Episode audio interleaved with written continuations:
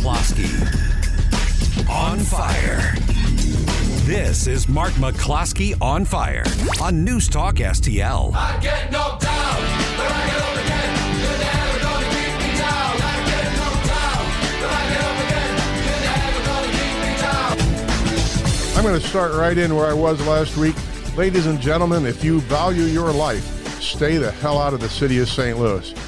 It's become ever worse every day. And, you know, we were talking a little bit last week about how, thanks to Kim Gardner and the fact that there's no law enforcement in the city of St. Louis, that young lady from Tennessee got her legs cut off by some guy that blew a stoplight and ran her down. Well, guess what? It just gets worse. This week, of course, last Sunday, middle of the night, guy running south on Grand Boulevard blows through the stoplight, goes into oncoming traffic to avoid the cars that were parked ahead of him who had actually obeyed the law and stopped at the red light, hits an SUV, causing it to veer over the bridge, through the guardrail, landing upside down on Forest Park Boulevard below, killing four and injuring four. You know, and as I said on my Facebook page this week, if that guy, who, by the way, when the accident was over, he got out of his car and ran, all right? Well, if he'd killed those four people and critically wounded four more with an AR-15, it'd be on the front page of every paper in the United States, front news story on CNN and NBC, and even Fox would have articles on it. So why hasn't anybody heard of it? I put out on my Facebook page right after it happened the basic facts, and I said, for those of you that don't live in St. Louis, have you ever heard about this? And everybody said no. Even people as close as Springfield, Missouri, and Kansas City, and everywhere outside of the city of St. Louis said no, we've never heard about this. Four killed, four critically wounded, and it's not news. Why isn't news? Because in the United States of America these days, the value of a human life is directly related to the amount of political capital or money that can be made out of your life. Good afternoon. I'm Mark McCloskey on fire. This is News Talk STL, and we're going to talk a little bit about the ongoing crisis in the city of St. Louis. Thanks to Kim Gardner, thanks to our mayor, thanks to 78 years or more of Democrat-controlled government in the city of St. Louis, we always rank number one in murders. Although, you know, lately you know, it's a toss-up with New Orleans, who also has a great, you know, liberal progressive government. But, you know, do you want to be number one or do you want to be number two? You know, you step in number two, it ain't such a good thing, right?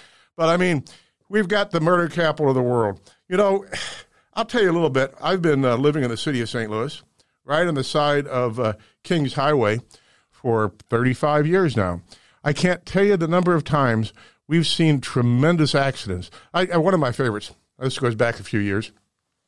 Guy gets off work at Barnes Hospital, driving north on Kings Highway, loses it. Now, you got to appreciate those of you that aren't local here. Kings Highway is 6 lanes wide, perfectly straight, no turns, no bumps, no bruises, 35-mile-an-hour speed limit.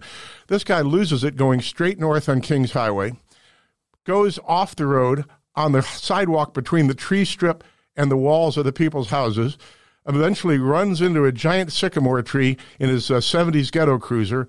The car goes up against the tree to where the top of the car bends around the tree and is left standing, nose down, butt up in the air, wrapped around the tree, and the guy gets out and runs.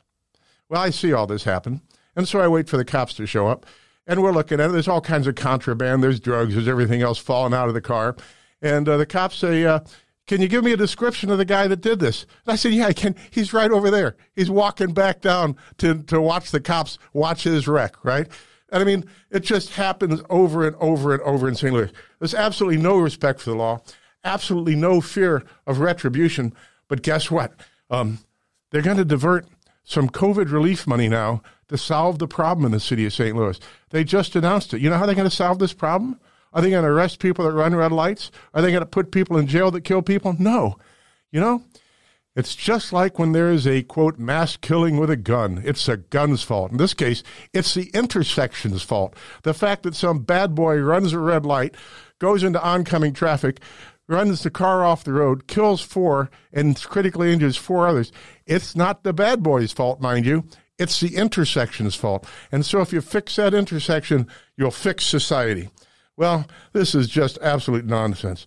I mean, I gotta digress a little bit, though. So why hasn't anybody heard about this? Well, I suspect one thing. I suspect that both the perpetrator and the victims are all black. Add something to it. When we first moved into the city of St. Louis, and we were living an idyllic life out in West St. Louis County with property and our horses and all that kind of stuff, and we decided to move into the city to live in a townhouse here, you know, one of the big historic houses. And all our neighbors out in town and country told us we were nuts. But, you know, we thought we'd doing ourselves some good service to move down here. But one of the things we noticed immediately is that every night people get killed, but they're all black people. So the newspapers didn't care. If you got shot in the city of St. Louis from when I first moved in 1988 to this morning, if you're black, you don't get a 1-inch by 1-column report in the Post-Dispatch or any other newspaper. We always wondered, why was it that people in the city of St. Louis don't get upset when their deaths mean nothing?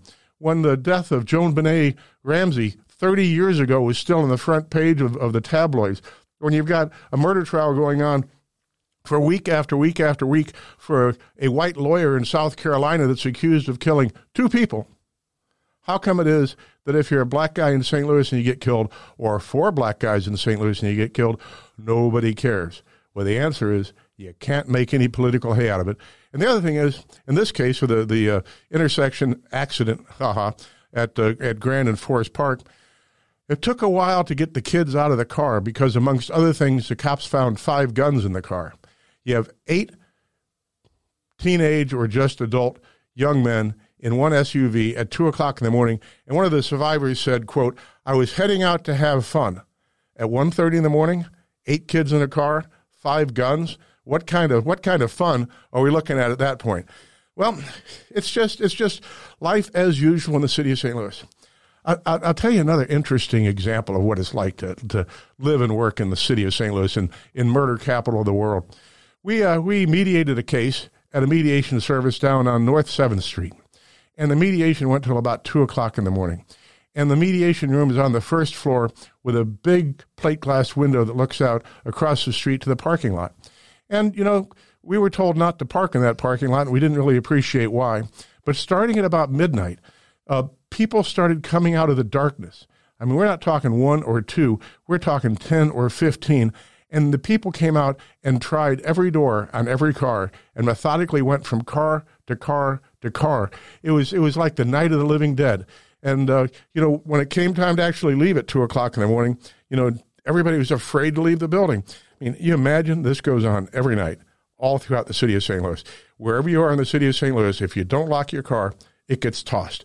If you do lock your car, when I first moved into the city of St. Louis, we just got to the point where we stopped locking the cars because we got tired of buying windows and convertible tops. And, you know, this is not recent. It's gotten, of course, a lot worse under Kim Gardner. But it's been going on in St. Louis for as long as we've had that, quote, liberal, that, quote, progressive government. So let's talk a little bit about what happens when you get somebody like Kim Gardner in control. She has created, in just her 6 short years as circuit attorney, a culture of violence, lawlessness, and death that's unparalleled in the United States and unparalleled in the history of St. Louis. She promotes violence. She promotes this culture of death by not prosecuting anyone. And the people that she does prosecute typically get off. In the last 6 months that she's been prosecutor in the city of St. Louis, they've gotten about 25% of the people that they've tried found guilty as charged. Another 25% that pled to or convicted of lesser charges. So we're talking about the 30% of cases, of felony cases that get filed, that she actually brings to trial. She wins outright about 25% and gets some kind of conviction on another 25%. So you do the math, and you think about how worried you might be about having to go to jail if you get caught doing a crime in the city of St. Louis. And then you do the risk analysis, and you think, am I going to go knock over that liquor store? Am I going to go out and do that drug deal? Am I going to go out and shoot my drug competition at the risk of maybe some years down the road, if they don't forget who I am, or if they don't make up the story that the victim has died and can't testify against me? Or do I go ahead and do my crime because the high probability is that I'm not going to get caught? If I get caught, I'm not going to be charged. If I get charged, I'm not going to be prosecuted. And if I'm prosecuted, I'm most likely going to get off. And so that's everything that's wrong with the city today. There are over 4,000 pending serious criminal cases in the city of St. Louis waiting to be charged. You know how many felony prosecutors the circuit attorney's office has? 8. You know how many assistant prosecuting attorneys they have for child support cases? 8. And they've got 10 additional support staff, 5 investigators, I'd go into a whole other topic about why it is that there's more need for child support enforcement in the city of St. Louis than there is for felony prosecutors. But one might suspect that the social issues that are being promoted by the left, that is to say fatherless families and no personal responsibility, might cause a great need for child support. And by the way, prosecuting murderers and serious felons is of course, if you prosecute people for being felons, that's racist and white supremacist and all those kinds of things, and so you can't spend a whole lot of money on that. So let's take a look here. Kim Gardner, when it was announced that the Attorney General had filed an action to have her removed from office for her willful violation of her office, she gave a press conference. You know, at press conferences, usually it's a matter of the person making a statement and then standing up and answering questions from the press.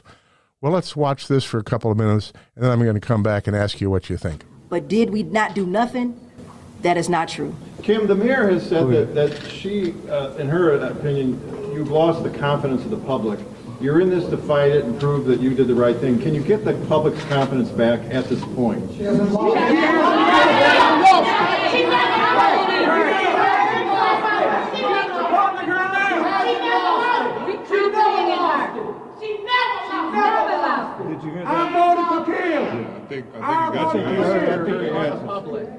think the public answered your question, sir.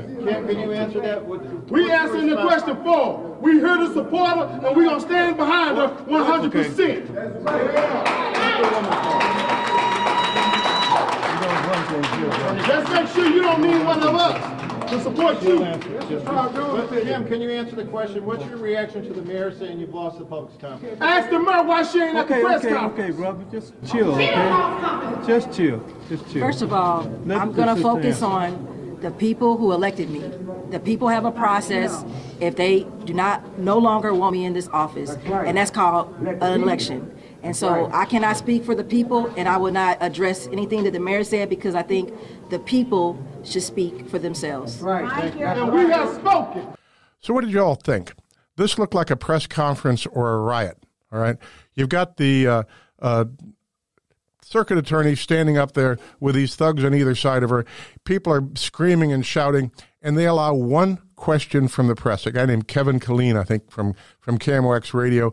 He tries to ask a question to ask Kim Gardner how she responds to the mayor of St. Louis, another black progressive, saying that she's lost the confidence of the people of St. Louis. And instead of an answer from the circuit attorney, the crowd shouts, jeers, threatens. And then one of the guys, the giant standing to Kim Gardner's left, when the reporter says, "Did you hear my question? Can you answer my question?" He says, "Well, I think the people answered your question." Is this showing professionalism? Is this showing respect for law and order? Is this disgraceful? And then I'll ask you this question. Look at Kim Gardner's face. What's on her face? She's got this vacant look. She's either totally stressed out, she's drugged out, she's obviously so stupid she can't read her own printed words.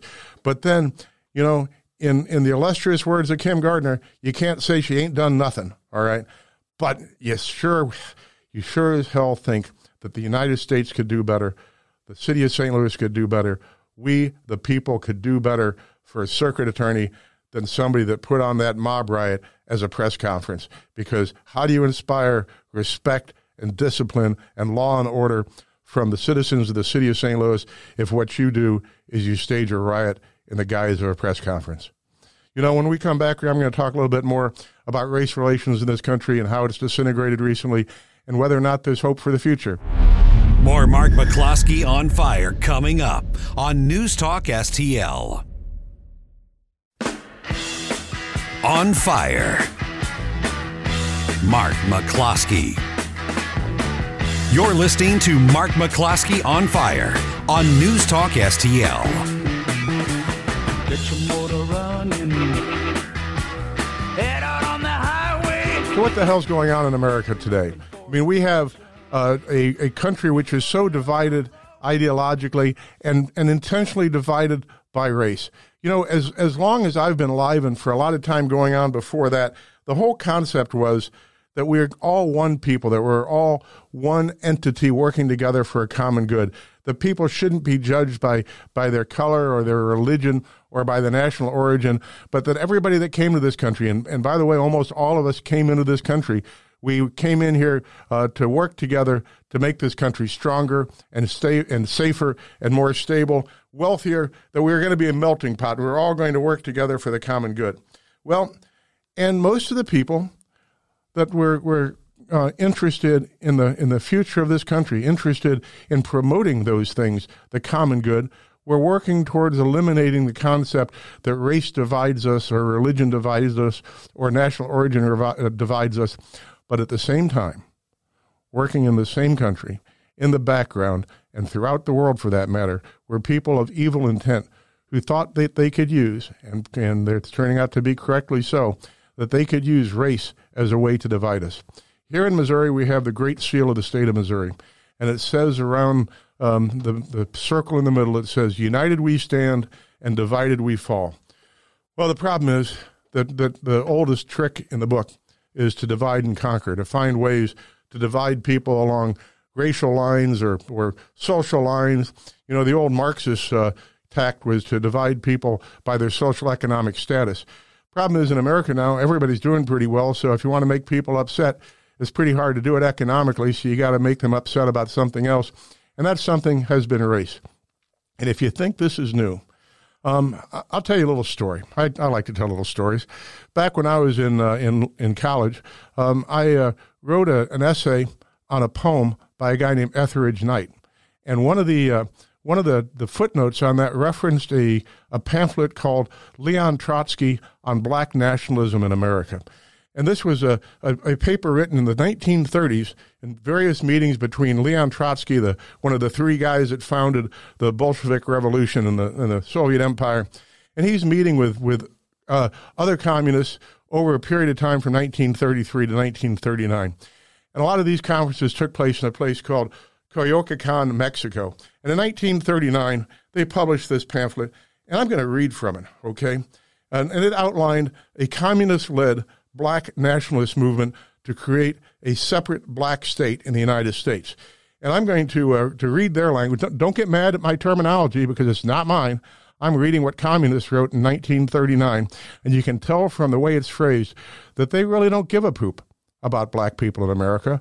What they want is to have world domination, and if they can use blacks as a pawn, they're perfectly happy to do it. So this is what they suggested, amongst many other things, back in 1939. Quote, "A number of Negroes in any area going into a restaurant all together, ordering, for instance, coffee, and refusing to leave, and throw upon the police the necessity of removing these Negroes, a campaign to be built around such action." Does this sound familiar? Does this sound like Rosa Parks to you? I mean, this was all framed up in the 30s by the Communist International. And then you got folks like Louis Farrakhan, right, and the Nation of Islam, a racist, anti-Semitic, non-integration entity that has been working to create a schism between whites and blacks for as long as I've been alive. The very heart of the BLM movement and Antifa is the exact same thing, to gin up racial animus, to cause blacks to hate whites, and to cause white folks that have never had a racist bone in their body their whole lives and never had a racist thought to now distrust blacks and to think that in terms of racial conflict instead of racial resolution. And it's being worked every single day by the mainstream press. Recently, a Rasmussen poll did a poll of 1,000 people at random around the country, with one of the questions was, is it okay to be white? And the results were kind of shocking to me. It turns out that 47% of the African Americans polled said that it's not okay to be white. Not okay to be white. Can you imagine the firestorm if 47% of white people said it's not okay to be black? That would be the most racist and horrible thing that the press could ever possibly imagine. But when 47% of black people say it's not okay to be white, and white people respond to it, the white people are evil.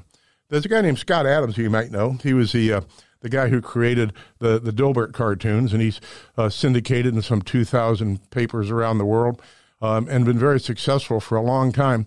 Well, he saw that, and he's got a podcast, and he was talking about it, and he says that if 47% of blacks don't think it's okay to be white, then blacks constitute a hate group, those blacks. And he said something like, you know, white people should stay the hell away from those black people if those black people don't think they have a right to exist. So what's the backlash he's gotten? For merely pointing out the obvious, he got canned everywhere. His career has been destroyed. I think the comment I saw today was that he's trying to become a victim, even though he has been a perpetrator of hate. So when you have 47% of the blacks polled saying that it's not okay just to be white, if you point that out and say maybe that constitutes some hate on their part, then you are the hater. It only goes one direction. And that's because there's no desire out there, absolutely no desire by the mainstream media, even by those media outlets that we would consider conservative, to soothe the racial discord, to show our similarities. And you know, you get on Fox television and you're Larry Elder or you're Candace Owens or you're Leo Terrell, or even if you're Ben Carson, and you recognize the faults of the current system and how we need to bring people together and not tear them apart. They are just voices in the wind compared to the maelstrom of hate that's being propagated allegedly under the guise of diversity and inclusion and equity, when in fact it's just divisive and hateful. And we have to get over the fear of being called racist for pointing out that they are racist. We have to get over the fear of being called white supremacists if we point out the fact that they have an animus against us, at least the people that are promoting this. And I have to back up. They don't really have an animus against us. And they don't really have an animus against any race or any gender or anything else. What they have is an animus, a hatred for freedom and democracy. They have a hatred for our form of government. They have a hatred for our republic. And if they can use one group against the other, if they can use one race against the other, or one class against the other, or one nationality against the other, or anything they can possibly think of to drive a wedge between us, to divide us so they can conquer us, they will do it because they really don't care about what mechanism they use. The powers that be don't care what you believe in, as long as you believe in it strongly enough that they can use it against you to divide you from your fellow man. And that's something we really have to pay attention to. And so you now have Marjorie Taylor Greene the other day talking about the need for a national divorce and the concept that our people are now so divided ideologically that it's reached a point of no return where we can no longer be that melting pot, that the powers that sought to destroy us have achieved that salad bowl that they want, that non-integration, that division into separate ideologues and separate beliefs to where it can no longer be restored, or we can't come back together as a single people, and that the red states and the blue states need to part their ways, not politically and not physically, but by just, for example, in forcing the terms of the 10th Amendment. And the 10th Amendment is kind of an interesting document. It's like all the amendments to the U.S. Constitution. It's very simple and straightforward. It says, the powers not delegated to the United States by the Constitution, nor prohibited by it to the states, are reserved to the states respectively or to the people. And so the question then becomes, how do we achieve that restoration of our individual liberties? How do we restore that constitutional right for the people and the states to be in charge of their own futures, to the extent that the government has not co-opted those through the to the federal government through the Constitution? The answer to that is we have to work together as a people. I say this every night. I'll say it every day I'm alive. You know, we had this this little thing called the Declaration of Independence, and we have this thing called the Pledge of Allegiance. You know, and that includes the words like one nation under God, indivisible, with liberty and justice for all. And the reason that word indivisible is in there is because to divide us is to conquer us. I sound like a broken record, but to unite us is to make us strong. And we have to learn that we are a strong people together. We have to stand together as one. We have to stand up and shout every day that we will not be sheep, that we will not be cowed, that we will not be taken over. We will not have our thoughts and our minds and our language controlled by the people that seek to destroy us. That we will stand together as one people, people that are proud of our national heritage, proud of our country, proud of our founding fathers, proud of what has made this country the greatest country on earth, proud to kneel when we pray and stand for the American flag. You know, when we come back, I'm going to talk to you a little bit about the United States as a world policeman and what it is that we're doing with our political capital, with our actual funds, with our national treasury, and with the future of our young children and young men and women. We don't get fooled again. No, no. Get more Mark McCloskey at newstalkstl.com. Mark McCloskey on fire on News Talk STL.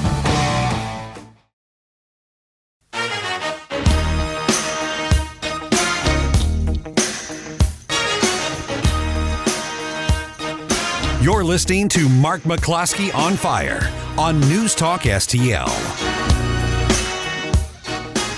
You know, the United States is trying to be the world policeman, but we got to talk to ourselves about why that makes any sense and what the heck are we doing around the world.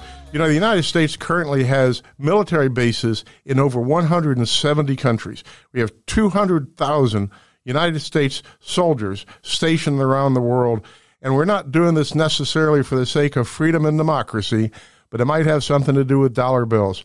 Hi, this is Mark McCloskey. We're back here on News Talk STL. And I'm on fire about this one, I can tell you that.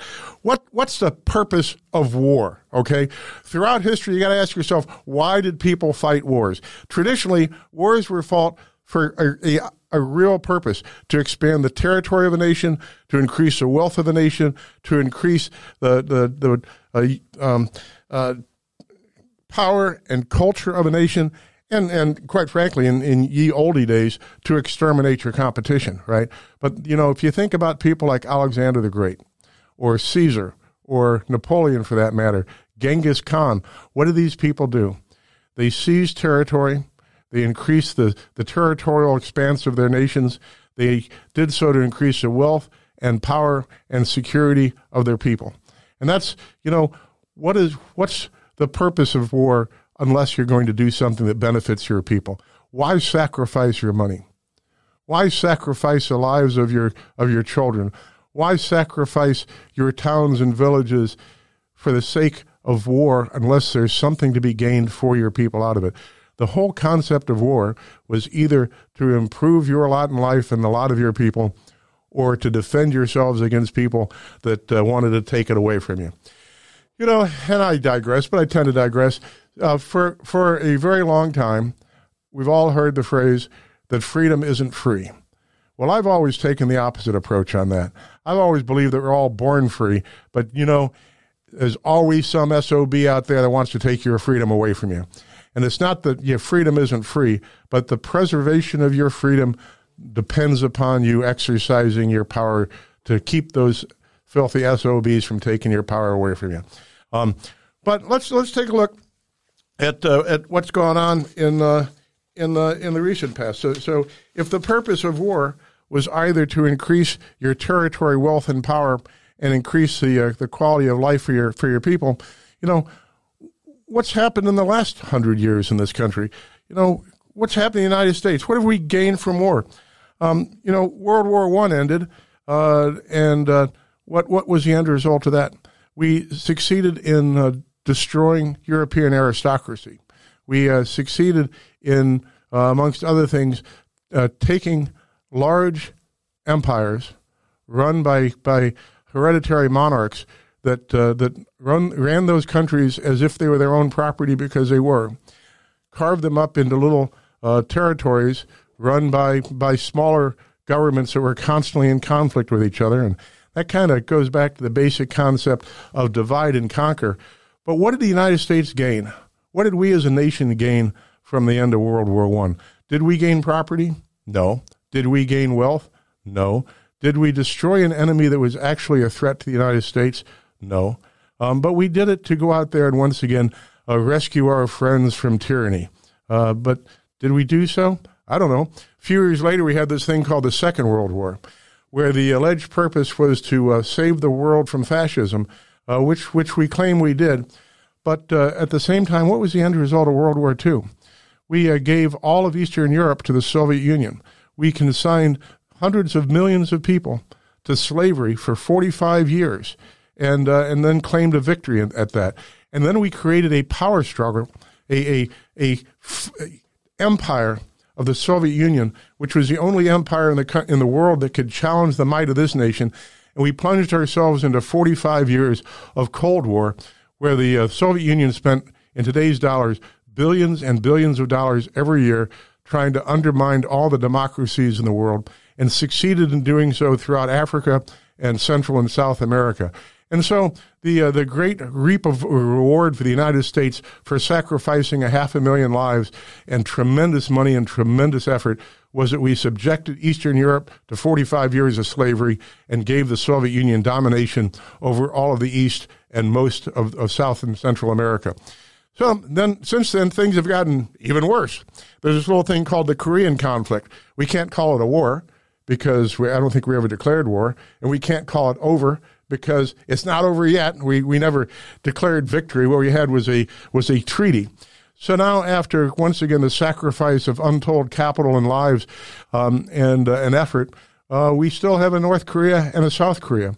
We have a huge force of soldiers standing on the DMZ, standing up there freezing to death in the wintertime.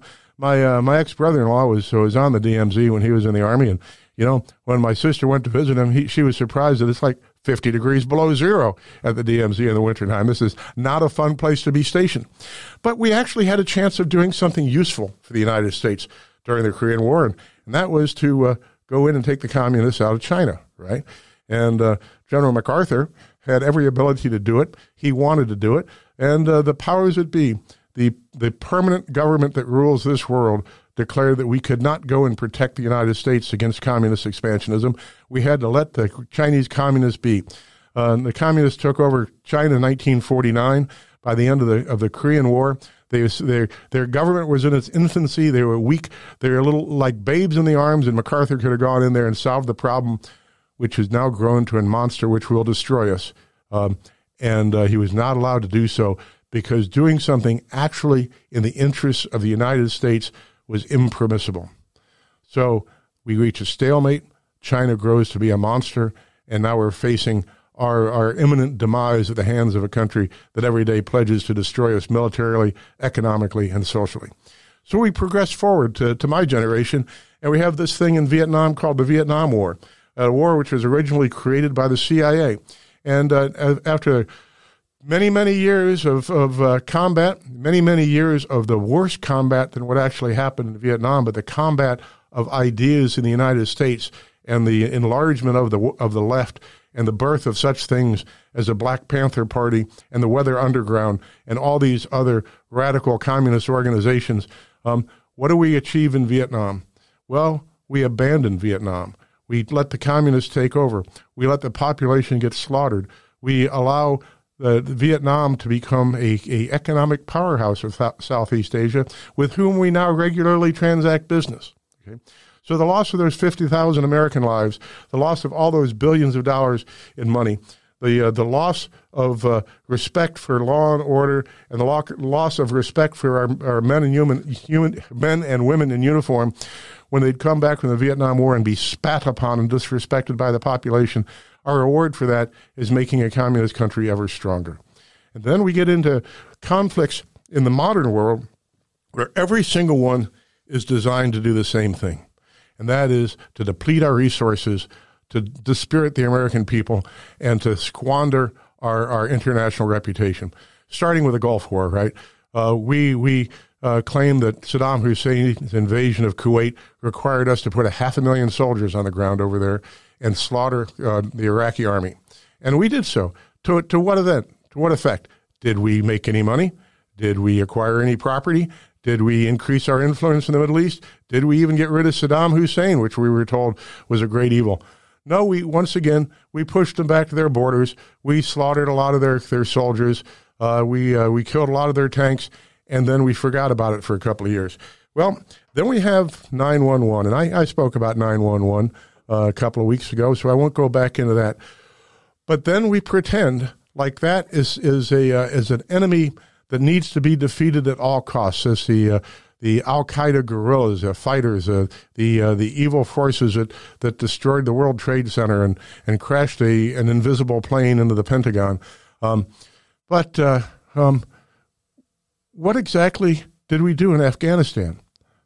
We went to war, we toppled their government, and then we created a morass of anarchy that persists to this day, all on the pretense that they wouldn't cough up Osama bin Laden. Well, we destroyed that government overnight. We then were in possession of the country for 20 years. For 10 years, we couldn't find Osama bin Laden, the very same thing that we defeated that country for not doing, right? We said, give us Osama bin Laden or we'll kill you all. And they said, we don't know where he is. And so we went to war and we killed a lot of them. And then we couldn't find Osama bin Laden. Then it turns out he was living next door in Pakistan, which is our ally. Did we go bomb the crap out of Pakistan for harboring Osama bin Laden for all those years?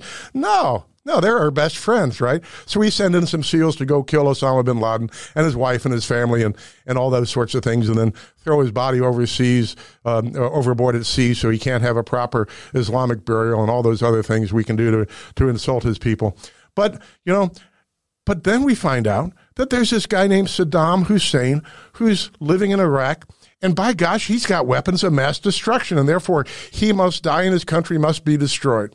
And General Colin Powell stands up in front of the United Nations and says, we know that Saddam Hussein has weapons of mass destruction. We know how many he has, and we know where he has them. And so we've got to go destroy Iraq to save the world from Iraqi weapons of mass destruction. And we go in there with shock and awe, and you just see the drool coming out of the corners of the mouths of these hawks like Don Rumsfeld and what was the name of that vice president? Oh yeah, Dick Cheney, whose daughter is such a star, for the Republican Party, just lathering at the lips to go to war and kill some people. And so we go to war in Iraq, and we slaughter the population of Iraq. We have Saddam Hussein hauled out of his hiding in what they called a spider hole and lynch him and hang him. Like those things that we're not supposed to do in this country because it's barbaric, right? And then we push their country into chaos, despair, lawlessness, and poverty. We impose sanctions where we starve 2 million of them to death, including maybe 1 million children, and we declare this a great victory for democracy, for the West. And what have we gained out of it? What have we as the American people gained out of that war, or the war in Afghanistan, or the prior Gulf War? Have we gained any territory? Have we gained any wealth? Have those wars paid for themselves the way we were promised by increased oil revenues from the vast oil fields that we're going to inherit as a result of causing death and mayhem around the world? I think the answer might be no. Well, and now we're pushed into something else right now as I speak, and that's the most obscene thing that's happened in my lifetime, and that's this new war in the Ukraine, a war which would never have happened if Trump had been president, a war which should not have happened even with Joe Biden as president, but a war which we are promoting. The vast majority of American citizens are opposed to aid to Ukraine, but who's in favor of it? Virtually every single politician. And why? Well, there's a dollar sign that answers that question, and that dollar sign is created by the military-industrial complex. The people that build armaments, the people that build airplanes, the people that build rockets, the people that build missiles, the people that make ammunition, the people that are going to make billions and billions and billions of dollars from a war in war in Ukraine. And if they can make it happen, a war with Russia itself, a self-defeating possibly life-ending conflict with a heavily nuclear-armed enemy that's poverty-stricken, desperate, and has no other recourse if we attack it or cause NATO to attack it other than lashing out with the only thing they've got, which is a couple of thousand of big nukes, right? And so, you know, the most obscene thing that I've ever seen is how the United States, both political parties and every single network, including the ones that call themselves conservative, promote the Ukrainian war as this war to protect democracy, when the Ukrainian government is one of the most corrupt governments on the planet, that Vladimir Zelensky has imprisoned his political opponents, shut down all the opposition press. There is no accounting for the $113 billion, which we've already spent on Iraq, I keep saying that, spent on the Ukraine, while our own borders are unsecured, while we've got 5 million illegal aliens pouring through our borders, when the people of East Palestine, Ohio, are subjected to toxic fallout from one of the most deadly chemicals on the planet, and when Donald Trump goes to East Palestine, Ohio, to see what he can do to help, the current alleged president of the United States goes to Ukraine, goes to Kyiv, and gives the criminal dictator of Ukraine another $500 million, okay? Does this make sense to anybody at all? Well, it makes sense if you want to keep fighting wars. Do you know that we're fighting wars all over the world right now? Do you know that we have something called the U.S. Africa Command? Do you know that we're fighting a war in Somalia right now? Do you know that we are killing people on a virtually daily basis, people that are called, I'll make sure I don't get it wrong here since I keep calling Ukraine Iraq. There's our battle in Somalia is against an entity called the Al-Shabaab fighters, right? Look up the government of Somalia. This is a small country on the east coast of Africa. It is as corrupt an entity as there could possibly be. They've got military courts that just execute people. There's absolutely no semblance of democracy there. And yet we are on a daily basis engaged in fighting using airstrikes to kill these people. I mean, every day the President of the United States has a kill list of people to go over there and murder. When Donald Trump became president, he pulled us out of Somalia. When Joe Biden became president, he put us back in. But this is just one of many, many places around the world where the United States has got troops engaged in actual conflict, actual combat, where the United States is killing people on rumor or inference or because somebody wants to get even with their next-door neighbor by claiming that they're some kind of al-Qaeda guerrilla. But they're not fighting for democracy, and they're not fighting for freedom. They're fighting to create, eventually, this one world socialist government. These wars are all designed for the same purpose, and that's to deplete our resources, deplete our military readiness, to deplete our assets, to demoralize our people, and to remove the concept of any real purpose for war other than to satisfy the pockets of the military-industrial complex. There's no other word for it than treason. When the leaders of our country will sacrifice our money, our youth, our physical capital, and our political capital to further the economic interests of their supporters, of their contributors, and to further the political interests of those people that seek to destroy us. And by the way, if you think we're fighting for freedom around the world, think about the fact that the United States is about to cede our sovereignty to the World Health Organization, an entity run by a communist radical named Tedros Ghebreyesus. Tedros Ghebreyesus, the Director General of the World Health Organization, just reelected by a unanimous vote, like always happens in communist organizations, used to run something called the Tigray People's Liberation Front, a communist terrorist organization. This guy, who we now are going to cede our sovereignty to, who is going to be in control of the worldwide, quote, pandemic response, who will have the authority to tell us, each one of the member states of the World Health Organization, which now includes the United States, will have to create a police force to enforce the rules of the World Health Organization, and something that the Biden administration insisted be in that treaty, the World Pandemic Treaty, is that the member nations will not have any control over the World Health Organization forces in their own country. we will be subjected to police forces in our country run by the World Health Organization over whom we expressly have no control.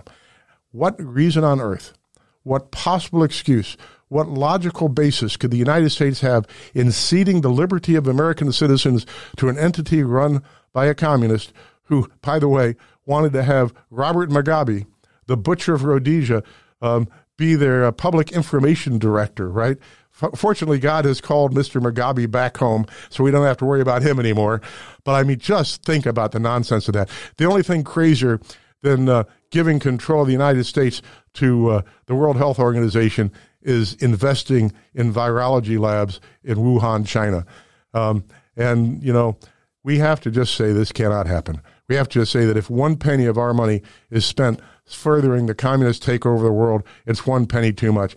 And people always talk about, oh, you know, you can't beat China. It's too big to fail. Well, I got news for you. We can defeat China over the weekend. Just don't shop at Walmart, right? If we just stop doing business with China. 21 years ago, we invited China into the World Trade Organization with the alleged belief that it would grow into a democracy. Well, you know, that's like saying that if you keep throwing mice at the rattlesnake, eventually it's going to become a kitten. This is just total nonsense. But we can control China because it cannot exist without our money. We can control China because it cannot feed itself. 25% of all our soybeans go to China. Just cut it off. Just don't buy from China. Don't sell them food and they'll starve. Don't buy at Walmart and they'll die economically. This is a creature that we have created. This is a monster which we have raised from an egg, and it's now time to cut that monster's head off. And every time some politician tells you that we've got to go to war here or police this area or do some nation building someplace, just ask yourself, who's getting paid, where the money's going, and why is there absolutely no accountability? Once again, I'll say it again like I did in the last segment. Each and every one of us needs to stand up and just say no, to resist, to refuse to conform, to recognize the fact that our leaders that we elect 99% of the time are covering their own rear end at our expense. And we just have to say, no, we will be a free people. We will not be sheep. We will stand up and we will support the United States, the Constitution, and our republic.